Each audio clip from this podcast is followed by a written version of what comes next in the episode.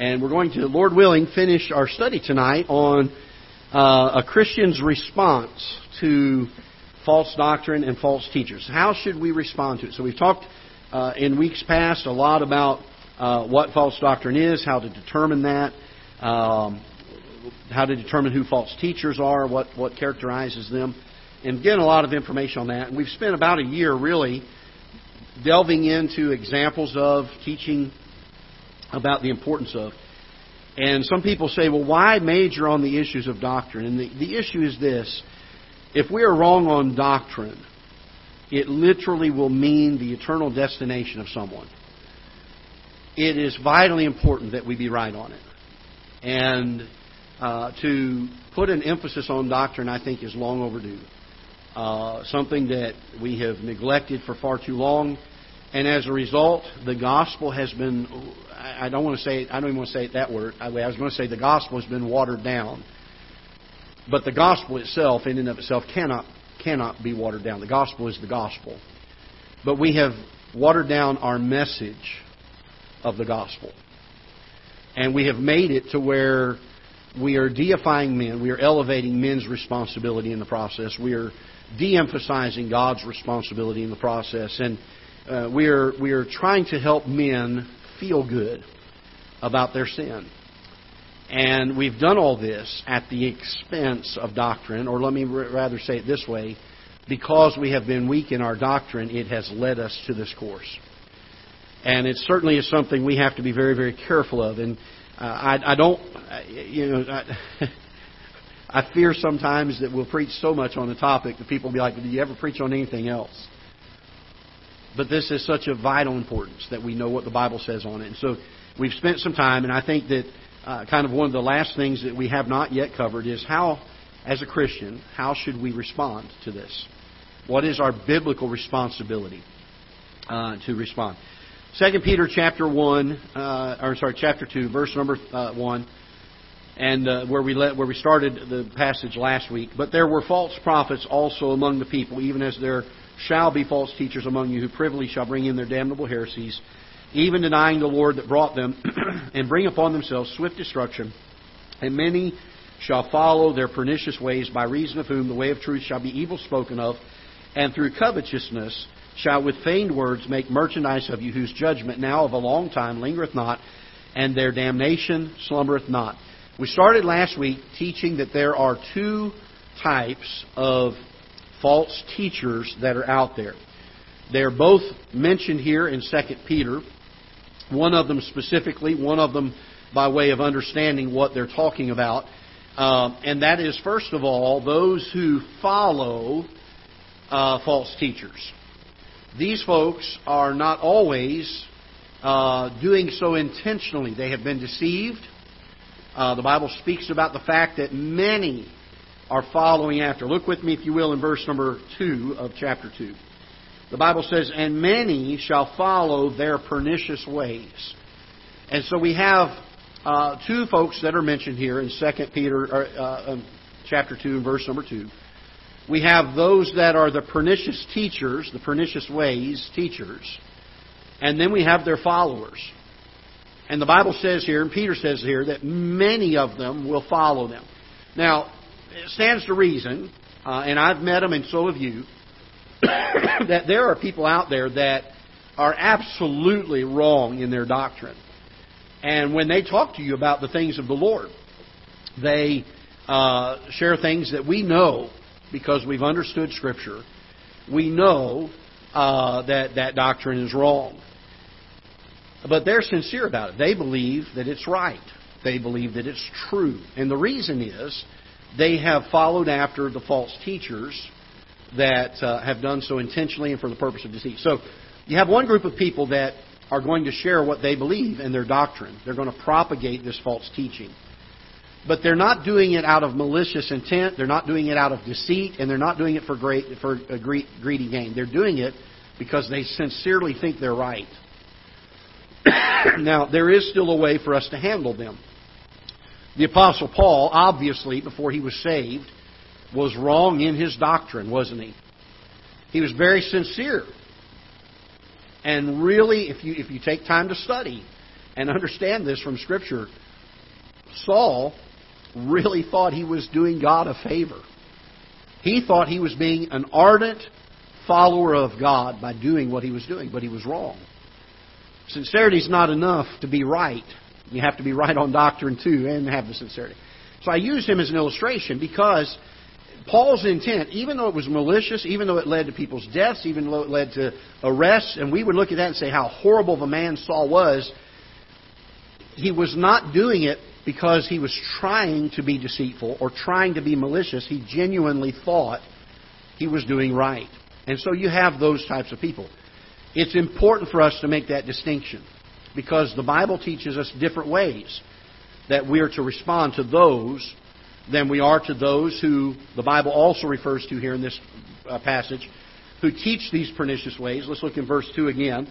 The Bible says, And many shall follow their, speaking of these false teachers, their pernicious ways, by reason of whom the way of truth shall be evil spoken of. And so these teachers are out here perniciously and intentionally and spitefully trying to speak evil of truth. Excuse me. They're trying to under they're trying to undermine the truth that we do have, and then they're trying to add to the truth that we have into being something that God never gave us. Excuse me. And I want you to notice what their reasons are. Verse number three. Their reasons are for this. And through covetousness shall with feigned words, that means just made up words, they, they come up with things. These folks that say, boy, I was, I, I was uh, uh, meditating in the Lord the other day, and the Lord spoke to me, and He gave me this for, for 2023, and this is going to happen. And they start saying, I've got a prophetic word from the Lord. Those are made up. They're made up. I will go so far as to say this, and in studying some of the New Age movement, some of this New Apostolic Reformation stuff that's, that's permeating a lot of religious groups today, I genuinely believe that there are devils that impact the minds of some of these people that are not saved and that give them these insights, and they do, I believe, really do experience something. There have been enough of them that have come out of that and gotten saved that will give you testimony to the fact that when they were in that, there was something real about that. But it wasn't of God.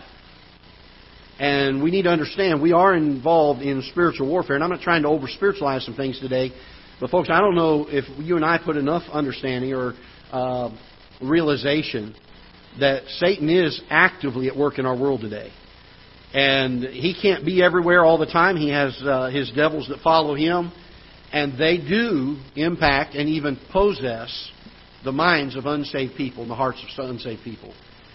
And the Bible tells us, and Peter was the one who said it, uh, that sometimes even Satan's ministers are given and shown as ministers of light so that they can deceive those that are trying to hold to the truth. And they'll look like religious leaders, and they'll sound like religious leaders, and they'll, they'll in every part be lauded as Christian leaders, and yet they are nothing more than the works of Satan. So these false teachers that Peter speaks of here are those that make merchandise of you, whose judgment now of a long time lingereth not, and their damnation slumbereth not. And then God gives, we studied this Sunday in Sunday school, but God gives three illustrations here of, of what their judgment is going to be. This group, this final group, uh, the group that is the, the pernicious folks, the folks that are greedy of gain, he talks about their judgment. And he says there's three illustrations. He says there's uh, the angels in heaven that rebelled. He said God did not spare them. The old world before the flood, God did not spare them. Sodom and Gomorrah, God did not spare them. And Peter goes on to say, and, and the teaching of this was, and this is going to be the end of these teachers also. God is not going to spare them. There is going to be destruction for them. So it's very important that we understand these two types of things. Now, that being said, then, how do we respond to? We gave you some uh, scripture last week, and I'm not going to go through the whole teaching again, but I do want to give you the quick scripture of it. Uh, how do we deal with those that uh, I'm going to say I hate to use the word ignorantly because they're not always ignorantly, but they have at least been deceived. Let's put it that way, I guess would be a better word. They've been deceived into believing false doctrine or false teaching. And as such, they regurgitate it, they teach it to others too, but they do it in a heart of sincerity. They really think they're doing God a service in doing this. How do we deal with them? Uh, Ephesians chapter 4, verse 11 through 15, I gave you last week. The key there is that we speak the truth. Uh, for far too long, people that have been sound in doctrine, when they've talked with people who differ in doctrine, they don't speak up. They don't tell somebody about the truth. Uh, I had a preacher stop by my house this afternoon, and uh, we had about an hour or so uh, just to fellowship and spend some time over at the house uh, for a little bit this evening, this evening and uh, before church, and uh, we we enjoyed the, the time together. And he and I both were um, familiar with a situation uh, where something was said that was doctrinally not correct. And uh, I, I was talking with him, and he said, "You know, I I don't know that it would be my place to try to correct." And I told him, I said, "You know, I, I don't mind at all uh, calling up a fella that's that's gotten up and spouted doctrinal incorrectness, and saying, "Hey, brother, let's go to lunch." And fellowship and enjoy the time, and then bring the conversation to the point and bring it to bear. I said, I don't have a problem with that in the world because the truth is, we need to be right on doctrine. And I would never come into his church and blow his church up and try to make a big mess in there. But I would think that most preachers have a heart to be accurate on Scripture. And I would hope if I was wrong on it that somebody would come and sit down with me and say, let's look at Scripture and see if we're really on the right page here. Now, I don't know that everybody has that same spirit, but I believe that it is the responsibility of those that are biblically sound that for those who are not intentionally spouting false doctrine, they just they sincerely think they're doing right, that we need to speak the truth to them. We don't need to keep our mouths shut and say, well, that's between them and the Lord. Well, it may be between them and the Lord, but it may cause someone else to be taught something that will send them to a devil's hell. And so it does need to be spoken of. It, it, we are to iron ought to sharpen iron. Uh, when it comes to these things of doctrine, and, and, certainly I understand the idea of having a right spirit and a right, uh, right uh, uh care of it. But if you look at Ephesians, in fact, let's just take a minute and look there. I'm not going to re-preach it, but I do want you to see it. Ephesians chapter 4. Let's just look and see what Paul says here in verse number, um, uh, down as we get down to verse, verse number 15. We see the purpose of the church, basically, and the purpose of pastors in verses 11, 12, 13. But notice in verse number 14 of Ephesians 4, he says that we henceforth be no more children, tossed to and fro and carried about with every wind of doctrine. So we know he's talking here about doctrine by the sleight of men and cunning craftiness whereby they lie in wait to deceive. So we have that group. But we're trying to grow up into him, and these folks that are following after that, that don't know the doctrine, this is how we're supposed to deal with them. Verse 15. But speak the truth. Speak the truth. At some point, we have to open our mouth, and something's got to come out in, in speaking the truth about false doctrine. But he adds two words here that I think are so important. In love. These are not the people that you'd rake them across the coals and drag them down because of their doctrinal error.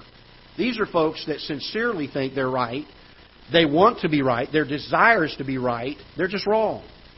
And they need somebody to come alongside of them and say, Brother, I, I'm telling you this because I love you. And I want to make sure that, that you might want to look at this closer because you're wrong on this doctrine. I've had people do that in my life over the years. I am so thankful for people that have done that in my life. Sometimes we've looked at it and I've had to make a change.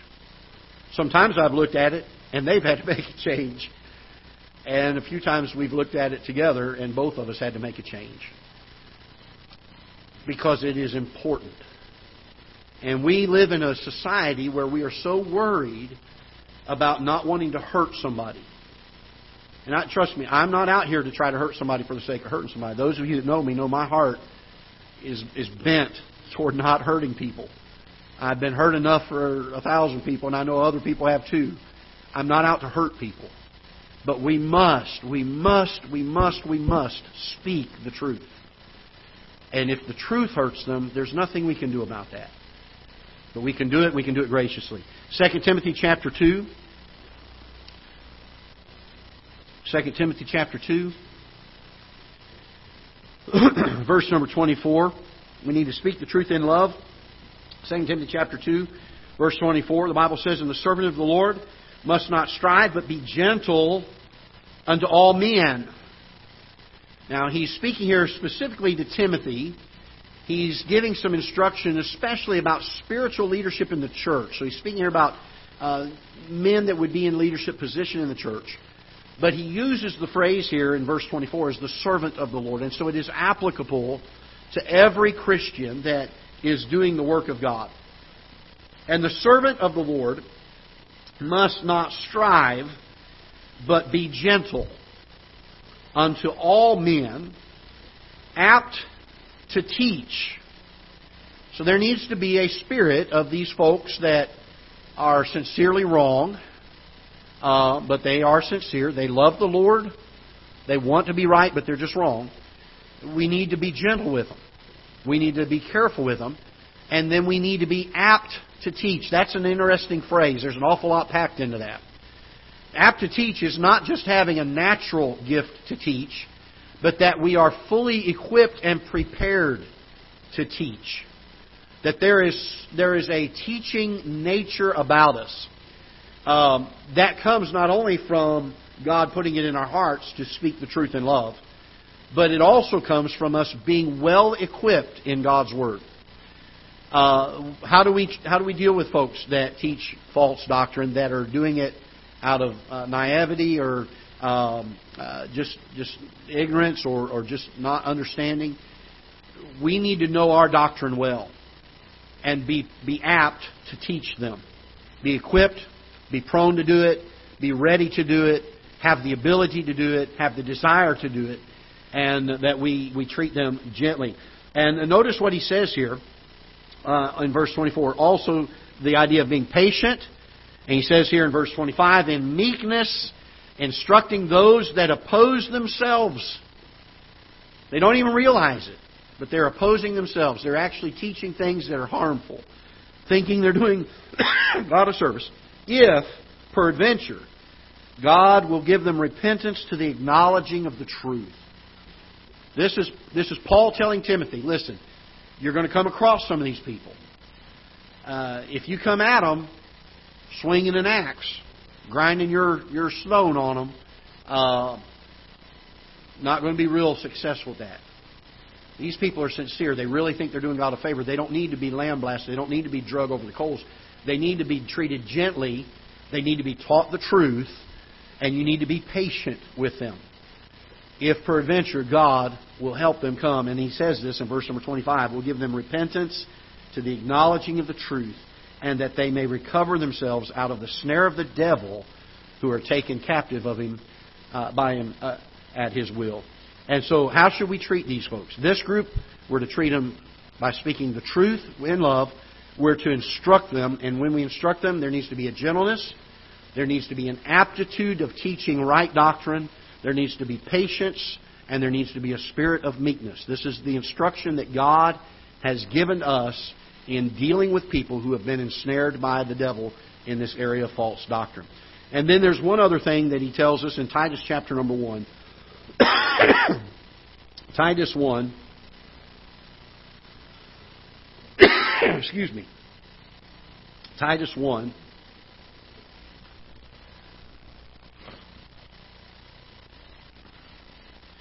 Verse number 9, he says, Holding fast the faithful word, as he hath been taught, that he may be able by sound doctrine both to exhort and to convince the gainsayers.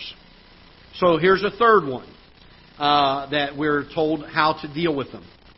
First of all, you and I must be able to hold fast to our doctrine, to the faithful word. That is vitally important. Cannot express that enough. But he also says this that he may be able by sound doctrine both to exhort and to convince. So we've got to be able to give uh, strong, declarative, uh, established, foundational statements of found doctrine, sound doctrine, that are found in God's Word. Uh, again, I was talking to a pastor this week, and it's amazing how many times and how prone we are to preach our opinion of truth rather than the truth. Um,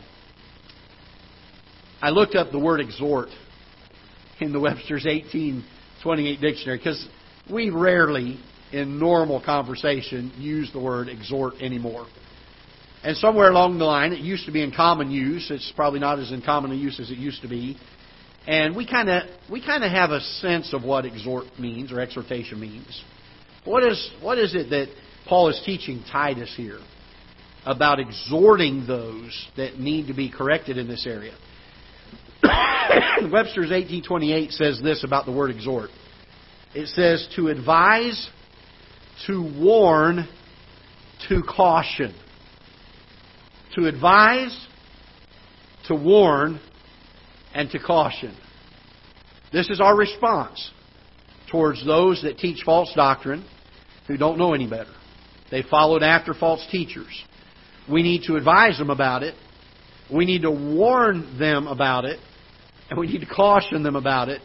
Paul uses the word, we need to exhort them. We need to exhort them.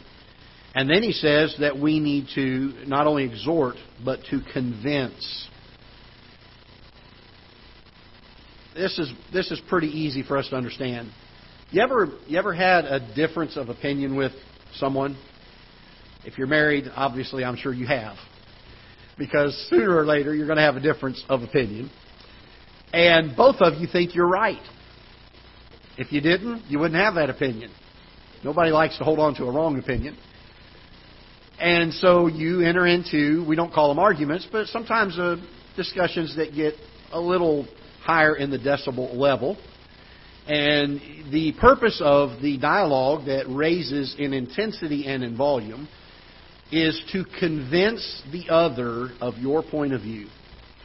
In other words, you don't just say, here's my point of view, the other person says, here's my point of view, you disagree, and then you say, okay, and you walk away. You spend time belaboring the point, trying to drive home the point. This is my position, here's why my position is right.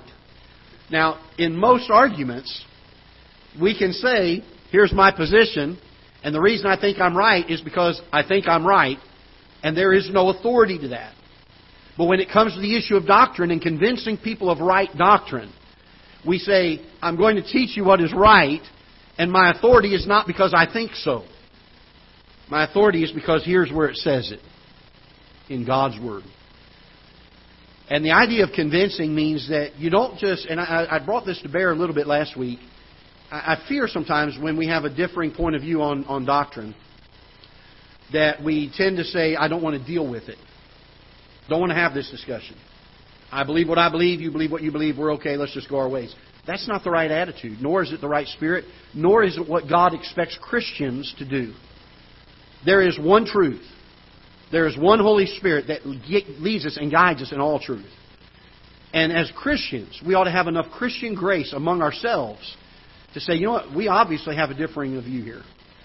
There's only one truth. I think we can both agree on that. Let's both go to prayer in the Holy Spirit and ask Him to show both of us. Let's come together. Let's look at Scripture together.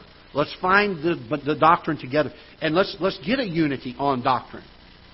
God's, God's, God's issue dealing with conflict of doctrine in Scripture was never to say, you need to just each have your own faction. It was always to, let's all come together in a spirit of unity around doctrine that God gives us now, we don't compromise, but we do seek for us to all be right on the same doctrine. And that is the spirit of unity that Christ speaks of here. Very, very important. So these are the ways that we are to treat those that group of people. All right. So we have finished that one now. Let's move on now to the rougher part of what's coming, and that is there are those who are for greedy gain, for covetousness, for gaining merchandise of you. They they long to have wealth. They long to have fame. They long to have status. There, it is all based in their pride, in their ego, in their old nature. I would go so far as to say I do believe that based on the authority of Scripture, I don't believe this is my opinion, that because the Bible says that so many of, God, uh, of Satan's ministers are portrayed as ministers of light, that many of this type of false teacher are not saved. I believe they are lost. I, it is not for me to judge and to point and say that one is and that one's not, but we can certainly understand an idea based on their fruit. The Bible teaches very clearly that you can know many times a person's heart by their fruit.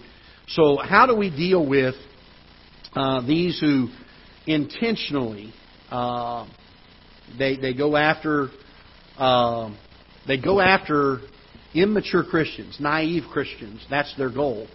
And the reason they do so is because it's, it's easy pickings. It's the low hanging fruit.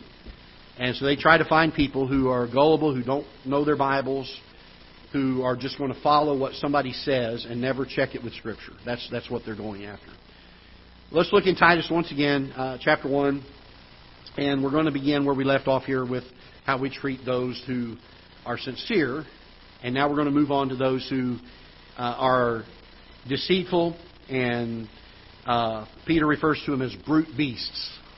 And I like his, his description of them. Verse 9, Titus chapter 1, verse 9, he says, Holding fast the faithful word as he hath been taught, that he may be able by sound doctrine both to exhort and to convince the gainsayers, for there are many unruly and vain talkers and deceivers, especially they of the circumcisions and here's the first thing whose mouths must be stopped. Their mouths must be stopped. Doesn't say make an effort to. It doesn't say you ought to try to. Paul tells, tells Titus, Titus, they must be. The mouths have got to be stopped. The reason is, he goes on to say, who subvert whole houses teaching things which they ought not for filthy lucre's sake. One of themselves, even a prophet of their own, said, The Cretians are always liars, evil beasts, slow bellies. This witness is true. They said it of themselves that they're this. Wherefore, here's how you stop their mouths. Are you ready? Paul tells Titus how to do it. Wherefore, rebuke them sharply. That's a big difference from speaking the truth in love, isn't it? There's a stark contrast in how we deal with them. One has a sense of gentleness, one has a sense of compassion, and the fact that we desire to see them come to a repentance in the full knowledge, acknowledging of the truth. The other is these folks are greedy. They're out here intentionally subverting whole houses. They're doing it on purpose. They've got to be stopped, and the way to do that is to rebuke them sharply. now, let me help you with something here. It's going to be very difficult to rebuke a false teacher sharply if we are not well grounded in our doctrine. We've got to be able to give defense. We've got to be able to have authority to stand on. And just because Pastor Greg at Ketha Heights Baptist Church taught me this on Wednesday night is not authority. I'll, tell you that right now. That is no authority. But this book is. And we must know our doctrine from it. We've got to stop the mouths. And the way that Paul tells Titus to do it is you rebuke them sharply. I've heard people say, well, I just don't get mixed up in correcting some other uh, pastor or church that's out here in doctrinal error, and boy, I just I just don't like that. If they're of this sort, it is our responsibility. I don't have a problem calling out the Joel Osteens or the Jesse Duplantises or the Kenneth Copelands or the Joyce Meyerses. I don't have a problem calling them out and rebuking them sharply.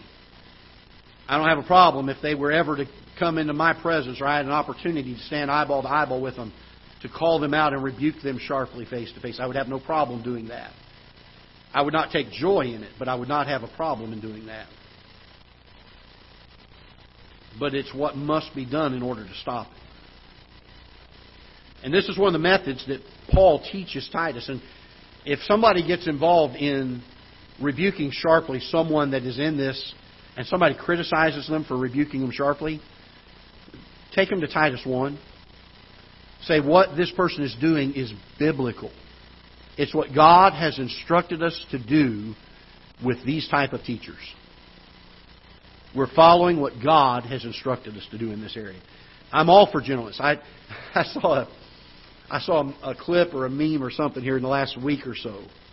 And it might have been on Facebook or something. I can't remember. But it showed a, a picture of Jesus driving out the money changers out of the temple. And the caption said, Jesus, you're not being Christ like. Because we get in our mindset that Christ likeness is nothing but acceptance, acceptance, acceptance and forgiveness and love, and it's nothing but that. Now, while Jesus certainly gives us love and acceptance and forgiveness, He is also just. And He is also holy. And He does draw the line. And He instructs us in Scripture that there are ways we treat those who are doing it ignorantly and those who are doing it naively, and then those who are out here for the purpose of gainsay and destruction and to, devour houses and to uh, subvert whole houses. We are to treat them differently. And the Bible gives us clarity on this. Let's look in Titus chapter 3, just a couple chapters over, because again, he's going to deal with a little bit further uh, about how to go about this, rebuking them sharply. So, Titus chapter 3, and uh, let's look in. Uh, let's start in verse number 10. Be fine. Let's start in verse 9. Verse number 9. But avoid foolish questions and genealogies and contentions and strivings about the law, for they are unprofitable and vain. A man that is an heretic, okay, so this is someone who is teaching something that is of a false doctrine, an heretic, okay? A man that is an heretic, after, notice this, the first and second admonition, what's the next word here? Reject them. We're to rebuke them sharply. We're to do it at least one time, we know. Paul tells Titus at least two times, and after the third time, we reject them.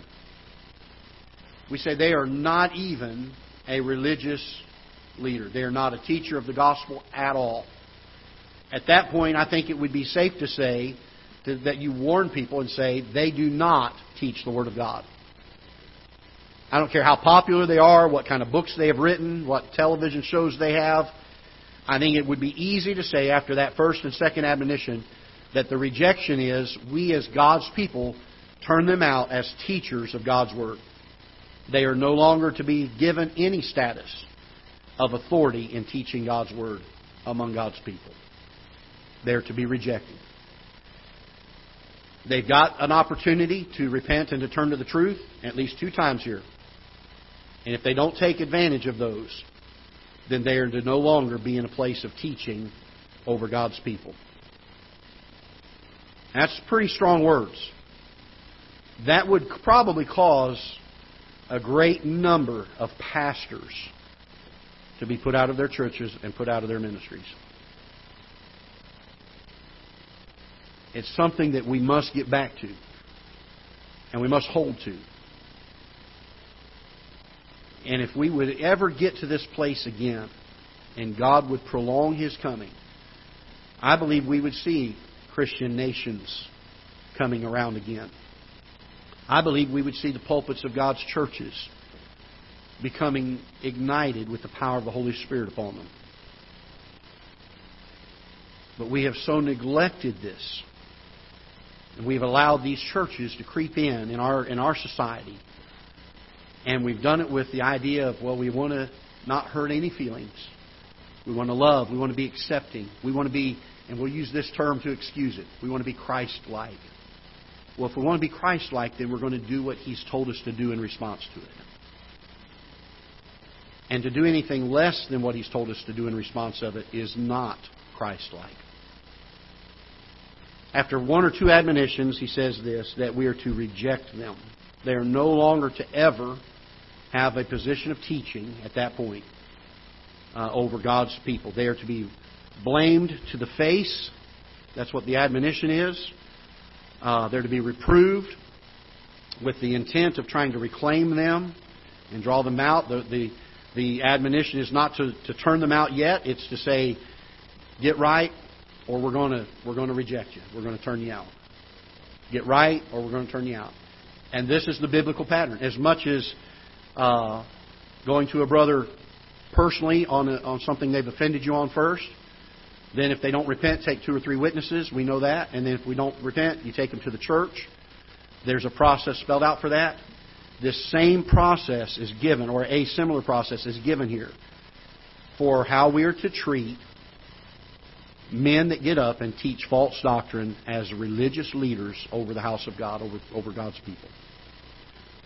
All right, uh, Second John chapter. Uh, let's see here. That is not the right verse, but let's see. let's go to Second John. Go go to chapter two if you can. Anybody got Second John chapter two in their Bible? It's only there's only one chapter. That's why.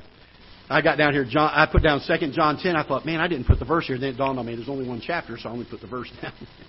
so 2 John, and we're going to go to verse 10. 2 John chapter 10.